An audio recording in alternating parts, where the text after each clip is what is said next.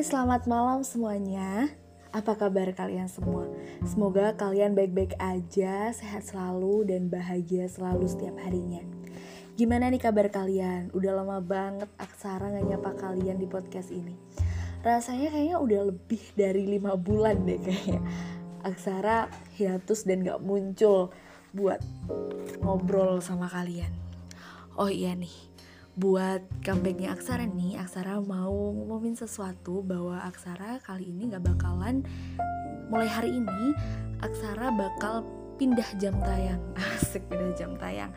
Karena ini pembukaan mungkin ini tayangnya juga bukan hari minggu tapi untuk selanjut untuk selanjut selanjutnya Aksara bakalan tayang pada setiap hari minggu jam 7 malam langsung aja kalian pantengin Spotify kalian. Terus kalian klik podcast aksaraku dan kalian akan berjumpa lagi denganku. Aku soalnya yakin banget kalian pasti kangen sih sama aku. Pede banget sih. Oke buat hari ini aku mau ngobrol sama kalian nih mau ngobrolin tentang uh, apa ya aku kayak nggak punya judul gitu buat podcast kali ini. Cuma aku udah punya catatan buat apa-apa aja yang mau aku bahas sama kalian. Aduh jatuh deh tuh. Oke okay, hari ini aku mau bahas tentang jangan terburu-buru buat mencari orang baru. Gitu aja kali ya itu namanya judul dadakan Oke, okay, kalian percaya gak sih kalau kita tuh bakalan ketemu sama seseorang yang kita cari di saat yang gak pernah kita sangka-sangka sebelumnya? Jadi kayak tiba-tiba aja gitu. Ada nih ya, kadang kita tuh lagi kesel sama dunia, kita rasa tuh dunia kayak gak adil gitu ke kita. Kenapa sih kita gak kayak si A, kenapa kita gak kayak si B, kenapa kita belum bisa bahagia, sedangkan mantan kita tuh udah bahagia. Nih kalau udah berhubungan sama mantan tuh emang banyak iri dengkinya ya kayaknya. Kenapa sih kita gini-gini aja? Kenapa rasanya dunia ini tuh hampa dan kosong buat kita? Dan banyak banget kenapa-kenapa yang lain yang mungkin berputar-putar di otak kita. Aku pernah ada di posisi itu selama berbulan-bulan mempertanyakan banyak pertanyaan kenapa dalam benakku dan mencoba mencari jawaban dan pembenaran dari banyaknya pertanyaan kenapa dalam otakku. Sampai akhirnya tuh aku menemukan satu persatu jawaban dari banyaknya kenapa yang berputar-putar di kepalaku dan kenapa yang akan aku bagi ke kalian hari ini adalah kenapa sih dia bisa bahagia tanpa aku sedangkan aku enggak. Itu sebenarnya lebih ke mindset kita sih. Hal yang paling aku takutin dari menjalin sebuah relationship adalah putus. Putus itu menurut aku hal yang berat dan kenapa aku bilang putus itu berat? Karena dampak sakitnya itu bakalan tetap ada sampai kita berhasil lupa. Sampai kita bener-bener udah move on lah ya dari masa lalu kita. Masalahnya lupa di sini tuh butuh bantuan. Dan bantuan yang dimaksud adalah kehadiran orang yang baru. Uh, aku bisa aja waktu itu bilang bahwa aku udah lupa kok sama dia tapi kenyataannya waktu aku lihat dia punya pacar baru, aku lihat dia bahagia sama orang baru, di situ tuh masih ada rasa kayak nyentil hatiku gitu sedikit. Meskipun hanya sedikit itu kayak masih loh kok? gitu. Masih ada loh kok? itunya loh. Mungkin benar aku tuh bisa maafin aku bisa ikhlas tentang apa yang terjadi sama aku dan mantan aku pada saat itu tapi susah banget gitu buat lupa tentang apa yang udah terjadi saat itu. Lukanya itu kayak masih nempel. Kenapa sih harus putus? Kenapa dia harus bahagia lebih dulu? Kenapa aku belum? Kenapa nggak aku dulu aja yang bahagia? Jadi banyaknya kenapa itu sih yang bikin proses lupa itu makin sulit. Dan menurut aku nih seringnya aku lupa akan suatu hal itu ketika aku fokus oleh hal lain. Jadi aku harus mengalihkan hmm, pikiranku buat gak mikirin itu. Maka di situ perlahan-lahan aku tiba-tiba lupa aja gitu kan. Dan karena hal itu akhirnya aku tuh sempat mengambil langkah yang salah. Aku tuh jadi fokus buat nyari pengganti dia biar aku tuh bisa cepet-cepet lupa sama dia. Dan setelah aku dapet di situlah aku ku baru sadar baru kerasa bahwa sebenarnya tuh aku gak butuh orang baru. Bukan ini loh yang aku cari tuh bukan ini gitu. Rasanya tuh kayak tetap aja masih ada rasa sebelnya ke dia meskipun aku udah punya orang pengganti nih di sini. Karena tuh setelah aku pikir-pikir ternyata aku tuh jadi malah bikin masalah baru dalam hatiku. Dan karena emang ternyata aku tuh emang belum siap buat jalin hubungan yang baru aku belum siap buat itu. Belum siap untuk menerima orang baru dikala hatiku aja belum mengeluarkan yang lama. Yang lama itu masih ada bekasnya gitu. Dan sebenarnya dalam hal melupakan itu kita tuh bukan butuh orang baru. Tapi kita tuh butuh buat sembuhin luka kita dulu buat sembuh dulu. Setelah sembuh ya berarti kita tandanya kita udah siap menerima orang baru kita udah membersihkan kenangan-kenangan sama dia. Ya mungkin kenangan itu bakal tetap ada buat dikenang ya namanya juga kenangan. Cuma kita udah nggak lagi hmm, tergantung dan masih ter ter apa ya kalau dibilang teringat-ingat namanya kenangan diingat kan. Cuma udah nggak lagi sebel nggak lagi kesel nggak lagi iri nggak lagi dengki tuh sama mantan kita. Nah sembuh di sini adalah ketika kita udah ngerasa ikhlas udah ngerasa aku udah nggak kesel aku udah nggak sebel waktu dia sama orang lain. Ya udah biarin dia bahagia dan aku juga punya bahagia aku sendiri. Itu adalah sembuh versi aku. Setiap orang punya sembuhnya masing-masing ya tentunya. Dan gimana sih caranya? Ya tentu aja setiap orang punya sembuh masing-masing tentu aja setiap orang juga punya cara yang beda-beda buat sembuhinya. Ada yang pakai mungkin terapi ada dalam penyembuhan tuh ada yang pakai terapi ada yang pakai minum obat tergantung sakitnya. Minum obatnya itu pun tergantung sakitnya juga gitu kan. Nah kalau aku aku tuh lebih mencari bahagiaku itu sebenarnya apa sih? Dan akhirnya aku mulai cari hobi baru, kegiatan baru dan banyak hal-hal baru yang mungkin saat sama dia aku belum sempat melakukan itu. Dan setelah aku putus sama dia ternyata aku bisa loh ngelakuin ini dan ini tuh kayak punya impact yang bagus buat aku dan jujur itu butuh proses dan waktu yang lama banget. Sampai akhirnya aku setuju sama hatiku bahwa tanpa dia aku tuh bisa bahagia. Tanpa dia aku tuh bisa berdiri sendiri. Buktinya apa? Dulu sebelum dia datang ke kehidupan kita nih kita bisa bahagia kita bisa. Tanpa dia tuh kita bisa dulu. Kenapa setelah dia datang terus dia pergi lagi kita nggak bisa? Itu kan sebuah keanehan gitu ya. Dan dalam proses yang lama itu pun tantangannya juga pasti berat, gak mudah. Karena pasti sebagai seorang yang single, seorang yang jomblo, kita tuh bakalan ngerasa hampa atau kesepian. Itu udah fix pasti ada. Dan pada posisi hati yang ngambang kayak gitu, yang gak tahu arahnya mau ke mana, yang kita ngerasa kesepian, itu tuh bikin kita jadi orang yang gampang banget nyaman sama orang, gampang banget menerima orang baru, dan bahayanya kita tuh jadi gampang banget buat baper sama orang-orang yang deketin kita.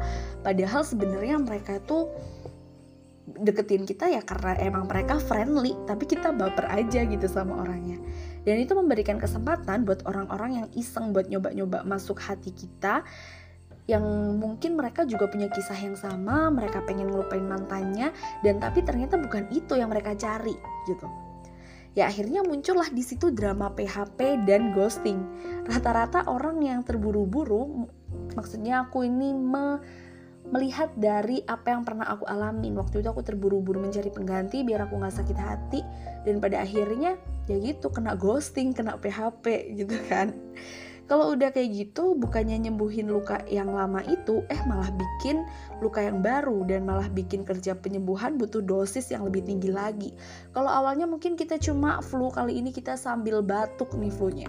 Sambil mungkin sesek. Jadi obatnya tuh makin bertambah-tambah-tambah pula. Kita harus cari juga obat yang bisa nyembuhin luka baru kita juga kayak gitu dan secara nggak sadar aku tuh jadi mikir karena hal-hal yang telah terjadi tadi aku jadi mikir bahwa kenal aja itu nggak cukup. Kita harus paham dia tujuan dia kenal sama kita itu apa terus maksud dia ke kita itu apa. Kita tuh benar-benar harus memahami itu. Dan fix cari pengganti mantan buat nyembuhin luka kita yang dulu itu adalah sebuah konsep yang salah. Karena sebenarnya kita tuh butuh sembuh dulu. Udah deh sembuhin dulu hati kita sebelum yakin sama orang baru.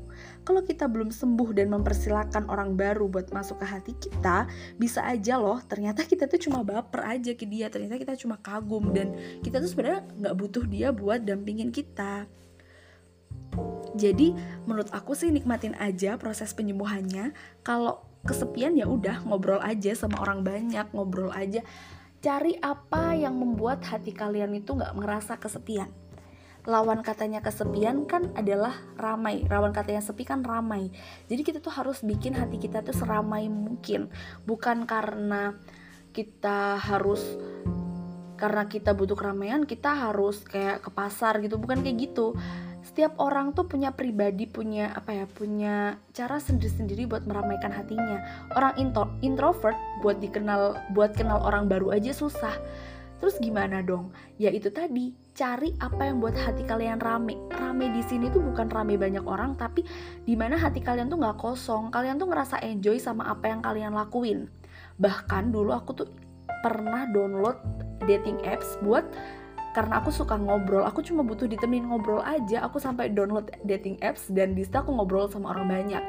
Tapi dengan catatan ya jangan terburu terkecoh dengan rasa nyaman yang diberikan orang lain terhadap kita ingat bahwa kita itu cuma kesepian berarti kita tuh butuh keramaian. Kalau kesepiannya udah hilang kita mulai sembuhin lagi. Kita mulai tata lagi hati kita tanpa ngeghosting orang nih. Mentang-mentang kesepiannya udah hilang kita ghosting orang. Nggak kayak gitu konsepnya gitu. Sampai akhirnya tuh kita tuh harus berusaha nyembuhin luka kita sampai kita ngerasa kita bahagia sama hidup kita dan kita nggak ngebandingin hidup kita sama hidup mantan kita yang mungkin terkesan terlihat bahagia Padahal kan kita nggak tahu ya apa yang dia rasain. Yang namanya rumput tetangga bakal selamanya terlihat lebih hijau daripada rumput di halaman rumah kita sendiri. Ingat itu. nah, karena aku tuh sebenarnya yakin bahwa tanpa kita nyari, orang itu bakalan hadir di saat yang bahkan kita nggak pernah sangka-sangka. Siapa sih orang itu? Ya orang yang bisa bikin kita ngerasa bahwasanya, nah ini nih yang aku cari. Dan dia yang bikin kita ngerasa dimilikin tanpa dia harus mengungkapkannya sama kita. Kita merasa bahwasanya ada loh yang bersyukur punya aku dan itu mahal banget sih itu bener-bener langka banget dapetin cowok yang bener-bener ngehargain kita bener-bener bersyukur punya kita bener-bener kita tuh dianggap berharga buat dia. Dan intinya jangan pernah keburu nyari karena sebenarnya buat lupa itu kamu cuma butuh sembuh dulu bukan butuh orang baru. Dan setelah sembuh mungkin aja dia yang kamu cari ternyata juga lagi nyariin kamu. Jadi daripada kalian selipan nih di jalan daripada kalian nggak ketemu-temu karena ternyata waktu kita sibuk nyari dia tuh lagi nyariin kita tapi kita nggak ada di rumah kayak gitu loh contohnya. Jadi tunggu aja kita ketemu di tengah. Nantiin aja deh sampai saat itu tiba. Jodoh itu nggak bakalan ketuker kok sama orang lain kita yakini bahwasanya Tuhan tuh ngasih kita yang emang cocok buat kita. Kalau emang kita udah putus sama mantan kita, ya udah berarti kita nggak cocok dan Tuhan inginnya kita lebih belajar dari apa yang udah terjadi sama mantan kita kemarin, jangan diulangin buat hubungan kita ke depannya. Gitu teman-teman. Aku lama banget kan nih nggak ngoceh, terus tiba-tiba aku ngoceh terus rasanya kayak wah excited banget udah lama banget nggak ketemu kalian udah nggak nggak nyapa kalian tiba-tiba udah ngoceh sebanyak ini. Tapi aku seneng sih bisa sharing lagi sama kalian dan sebenarnya aku tuh nunggu banget nih buat kalian komen atau mungkin mau sharing juga kalian bisa langsung aja kirim ke email kita dengan subjek curhat ke aksara langsung aja ke email aksara.m10@gmail.com atau mungkin kalian pengen yang fast respon nih, pengen kayak ditemenin ngobrol biar kalian nggak ngerasa kesepian, kalian juga bisa langsung DM ke IG-nya Aksara di aksara underscore. Jadi kalian insya Allah nih adminnya nih gercep banget karena adminnya sama-sama kesepian juga. nggak bercanda, maksudnya kayak kita punya dua, dua admin dan mungkin kalau seandainya dari sudut pandang satu kamu kurang cocok mungkin kamu juga bisa sharing ke admin satunya buat sudut pandang yang mungkin bisa jadi perbandingan kayak gitu. Nggak nggak bosen-bosen aku ucapin terima kasih ke teman-teman yang udah setia banget dengerin Aksara. Makasih banget yang selalu ngingetin bahwasanya kapan dong nih podcast selanjutnya nih? Kapan? Kayak gitu kan. Aku berterima kasih buat teman-teman yang selalu dengerin Aksara yang udah dukung Aksara. Semoga Aksara kali ini bener-bener bisa istiqomah di jalannya nih yang katanya mau setiap hari Minggu. Dan aku juga mau ucapin juga selamat menunaikan ibadah puasa bagi teman-teman yang merayakan, yang merayakan, yang menjalankan. Semoga puasa kali ini bikin kita menjadi manusia, jadi pribadi yang lebih baik daripada tahun-tahun sebelumnya. Kalau gitu aku Aksara pamit dulu ya. Makasih buat teman-teman semua. Aku Aksara undur diri, sampai ketemu di podcast selanjutnya. Selamat malam.